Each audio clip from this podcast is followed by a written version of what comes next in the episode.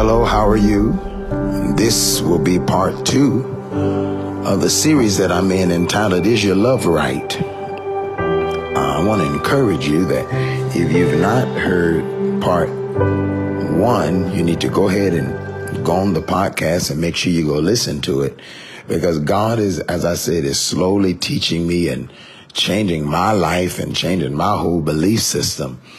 And I want to make sure that I operate in love. And one thing that I shared with you about the love of God is you cannot give a love that you never received. And God came up with a new rule. He came up with a new commandment and said, I have a new commandment that you love one another even as I have loved you. So the scripture that we're using is John the 13th chapter, verse 34 and 35.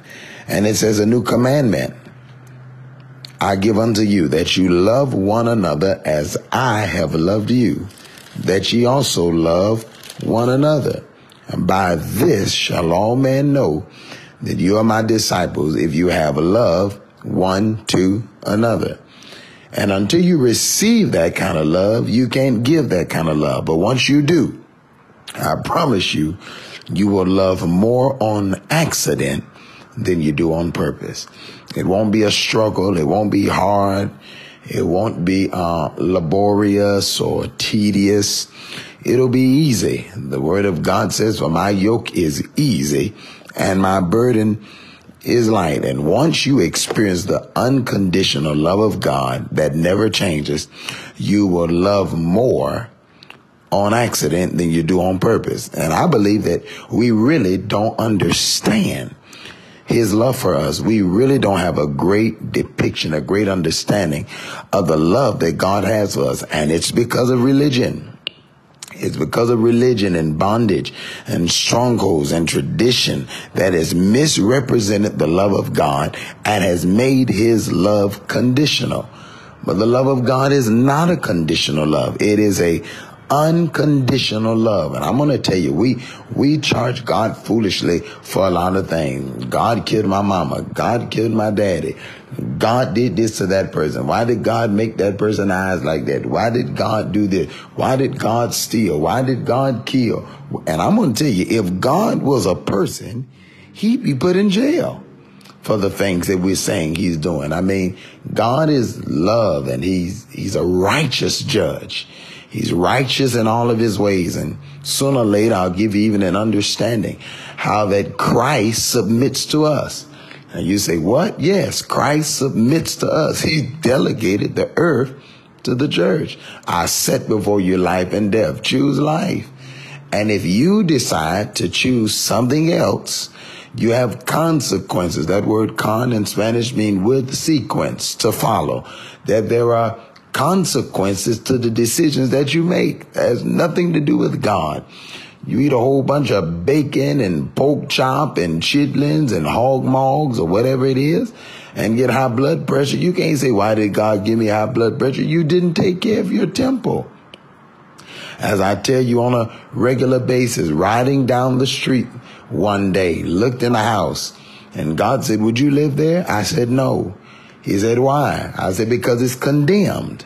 He said, well, why would you subject me to a body that's condemned? So we don't take care of our temples. But I want to tell you, God's not doing all this stuff we say he's doing. God is not this terrible person. If he was, he'd be put in jail. God is not treating us the way religion has told us that God is treating us. He's a good God. And according to the word of God, he is not imputing our sins on us. My God, I said he's not imputing your sins on us. He's not judging you for what you did. All right. Everything that God would ever do, all of his judgment was put on Calvary. At Calvary's cross, Jesus took on the sins of the world, and he is not imputing your sins. And the word of God says, by this shall all men know that you're my disciples, by the love you have one for another. And you cannot show that kind of love because you've never received that kind of love. You think God is temperamental. You think that God is sitting in heaven ready to get you every time you do something wrong. But that's not the God that you serve. He is rich in mercy. He's loving God. He's long suffering. And I really want you to get this understanding because when you look at 1 Corinthians, the 13th chapter, you see it deals with something called charity. And most of us, we don't mind using the word love, but I don't want to use the word love because love is so abused today. You love ice cream. You love your husband. Ooh, I just love macaroni and cheese. Ooh, I just love shopping. I just love. And because that word is so abused, we really don't have a good understanding of what that word means. So charity is the word that Paul used in the 13th chapter of First Corinthians. It is charity that's the word he used. And charity, usually when you think of charity, you think of Red Cross, you think of the Salvation Army, you think of orphanages, because it's not just love, but it's love expressed. Charity is God's love expressed toward people. It's love in action. All right. And when you look at First Corinthians, the 13th chapter, he said, though I bestow all my goods to feed the poor and though I give my body to be burned, which is the ultimate sacrifice. I mean, you're giving up your body. You're dying. And God says if you don't have charity, it profits you nothing. So if you're doing everything you're doing, giving all of your money, giving the orphanages, and the motivation behind what you're doing is not love, you are doing it for the wrong reason. And so much religion, so much of our living right, so much of our dancing and shouting and giving and not drinking and not smoking and all of these things are done for the wrong motives.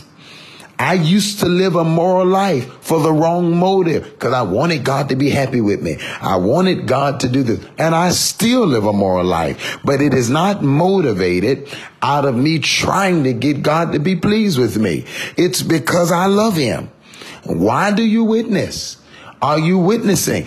You, some of us are witnessing because we're trying to get stars in our crown. You're witnessing because you're trying to get God to be happy. Oh, I want God to do this and God to do that. And I'm telling you that that motive is proud. You're living a moral life to obtain something. You're giving to get something. You're going to church because you think that makes God happy. You're fasting to get a breakthrough and all of these things. And the motive behind everything you're doing, if it's not motivated by charity and it's not motivated by love, you profit nothing. So when you look at the 13th chapter of First Corinthians, it's going to show you what love is and it's going to show you what love isn't. And then it's going to show you what love does and what, uh, uh, what love doesn't do. Okay. And you got to read it and really get a good understanding of this. But I, we're going to start at verse four. And what I want you to see is this scripture is letting you know God's love to his people, which never fails, according to verse eight. His love never fails. And God would not demand you. This is what you have to get because First Corinthians 13, I'm going to help you see the love of God towards you because this is God letting us know how we're supposed to be with other people. And God would not demand me to love other people more than he loves me. So if God is commanding me, this is not a suggestion. This is not an option. First Corinthians, I'm sorry, John 13, 34, a new commandment I give unto you. This is not a suggestion. He's commanded us to love each other. And if he's commanding me to love like this, which is like he loves, he would not command me to love someone greater than he loves me. Are you listening to that? And the only way you can do this is God has to put it in you first. Am I making sense? If God is expecting me to love like this, then he's treating me the same way. But you cannot give away what you don't possess. So you got to open up and let God love you. Right where you are, lift your hands and say, Lord, Father, Daddy, I give you permission to love me. And I believe through that prayer, God is going to reveal himself to you in ways you've never imagined. Let's look at verse 4. Charity suffers long. What does that mean? That means that God is long tempered. He doesn't have a short fuse. That's what that word. He's long suffering. He doesn't have a short fuse. Some of you think God is so strict, waiting on you to mess up waiting on you to do something wrong. Every time you drop a piece of paper on the ground, up, you better pick it up. Every time you don't go to church, up, you got to make it to church. Every time you don't this, every you, you you have a bad depiction of God, and it's because of what we've been taught through religion. But the Word of God declares that charity suffers long, and the reason I can say this is God is because First John four say, "He that loveth not knoweth not God, for God is love. God is charity." You think God is so strict, waiting on you to mess up, thinking that God is not going to answer your prayer because you did something wrong.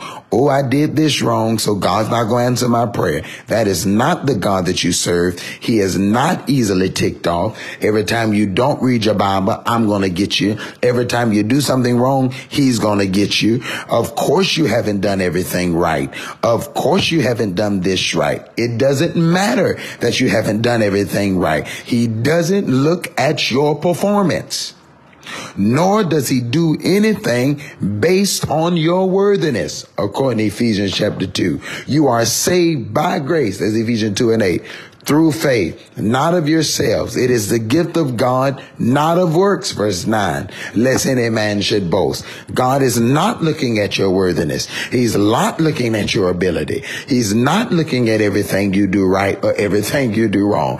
God does not judge you based on your worthiness. Because if he judged us based on our worthiness and gave us what we deserve, every one of us would be in hell. Everybody would be in hell. You, your mom, your grandmother, uh, Mother Teresa, all of these people who you deem to be perfect little creatures, everyone would be in hell if God gave us what we deserved. And we have misrepresented God and made us think that we have to earn what we get from Him. But Romans chapter 5, one of the most powerful scriptures that you will ever read in your life. Romans chapter 5 verse 8 said, God commended his love toward us and that while we were yet sinners, and you really to get a good understanding of this, you got to read verse 7. Okay. For a righteous man will one die. God said for a righteous man, somebody will die. Maybe you might can get somebody to die for a righteous man. Prevention for a good man, some would think twice. Uh-uh. Now you might get a right, you might get somebody to die for a righteous man.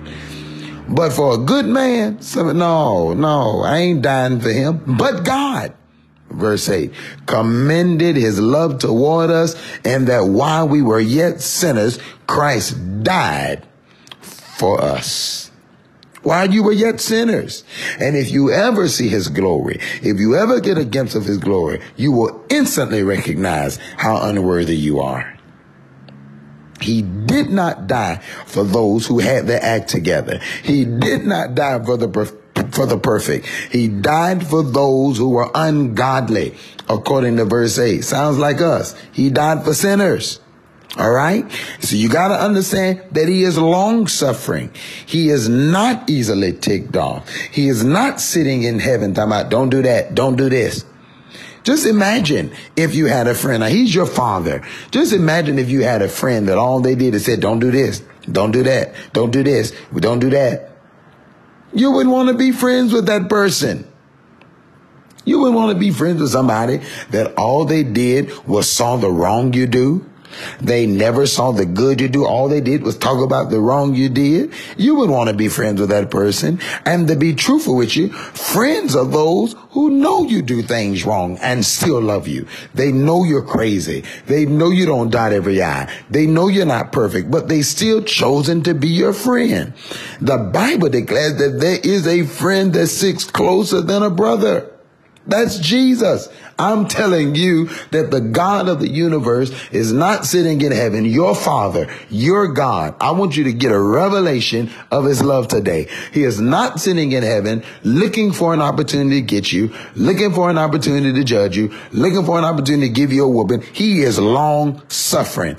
God has forgiven all of your sin. None of your sin makes God mad. God is not reactive. He's eternal. If you commit a sin and it makes God react, that means you did something that he knew that you were, that means you did something that he didn't know you were going to do. God declared the end from the beginning. He knows your thoughts are far off. I knew the sin you would commit before you committed it. And according to the word of God, he has forgiven all sin. God has forgiven your past, your present, and your future sin. He's forgiven the sin that you haven't even committed yet. God isn't mad at you. He isn't holding your sins against you. According to Hebrews chapter 10, and I know this is very hard for some of you, but if you get this, it's going to free you. According to Hebrews chapter 10, verse 10, the Bible says, by the which will we are sanctified through the offering of the body of Jesus Christ once for all. Verse 14, for by one offering he hath perfected forever them that are sanctified. You are sanctified forever in the spirit. Remember I told you, you are a spirit with a soul that live in a body. You are spirit, soul, and body. And when God relates to you, he does not relate to you in the body. He does not relate to your soul, but he relates to your spirit. Why? Because he is spirit and they that worship him must worship him in spirit and in truth. So your spirit man is sanctified forever. According to Ephesians chapter 1, verse, I think that's verse 13. My God, I just love the word of God. It says, in whom ye also trusted after that ye heard the word of truth, the gospel of your salvation, whom also after that ye believe you were sealed with that Holy Spirit of promise. You are sealed. Your sin can enter your body and bring about sickness. It might can enter your soul and affect your emotions, but it can never penetrate your spirit because your spirit man has been sealed with the Holy Spirit a promise and it's been sealed under the day of redemption. And because he's long suffering, he is not withdrawing his power, but he's more long suffering. He's not mad at you. He's not upset with you. He's not even in a bad mood. God loves you. He's in love with you. He loves you with an everlasting love. And I know it may seem that I'm yelling. I'm not trying to. I'm just passionate because I want you to fall in love with a God that loves you unconditionally. I've been raised in church. I've been born in church my whole life. Lived a moral life, never drink, never smoked, never partied, never lived a, a, a loose life kept myself for the gospel. Praise God. But let me tell you something. I am what I am today because I've received a revelation of the unconditional love of God. And he doesn't have to beg me to do anything. And I'm not sitting in my chair waiting on God to get me with a ruler. But if a man could love me like this and bless me in spite of me and bless me when I'm messed up and bless me when I don't do everything right, how much more would I want to live live for him once I get a revelation of his love toward me.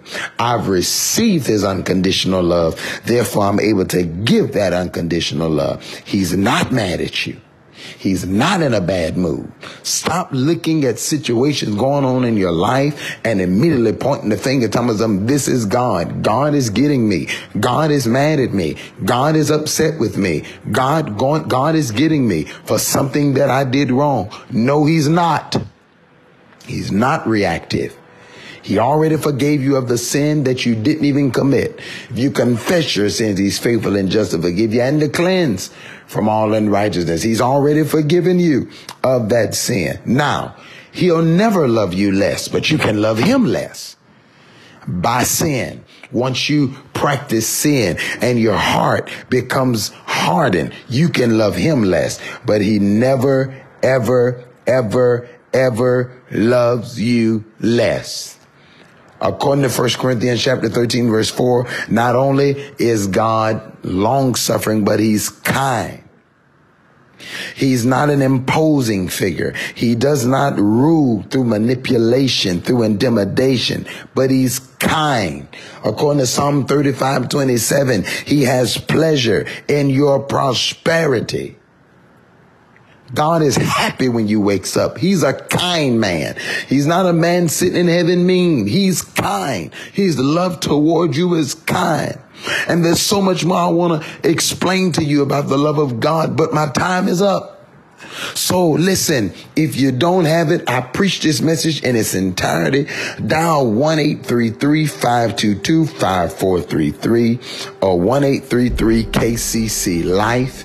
You dial that number, all of the information that you need. This tape, the name of this series is called Is Your Love Right? And the name of this message is God's Love Never Changes. It never changes. It's the same from everlasting to everlasting. He loves you. Father, I thank you that you're giving them a revelation of your love and their life is being changed and you're opening their eyes and bringing them into a revelation that you love them unconditionally. Father, I pray that you would open their eyes, that the spiritual eyes will be open and their ears will be in a position to hear a revelation of your love toward them like never before. I love you. If I was you, I would get this series, Is Your Love Right? It will bless your life. More grace. Thank you for listening to the Prophetic Podcast with Prophet Brian Carn. Stay tuned for next week's podcast and visit briancarn.com for more information and to sow a seed into the ministry. To receive this message in its entirety, call 1 855 984 2276 or 1 522 5433. More grace, we're excited about your future.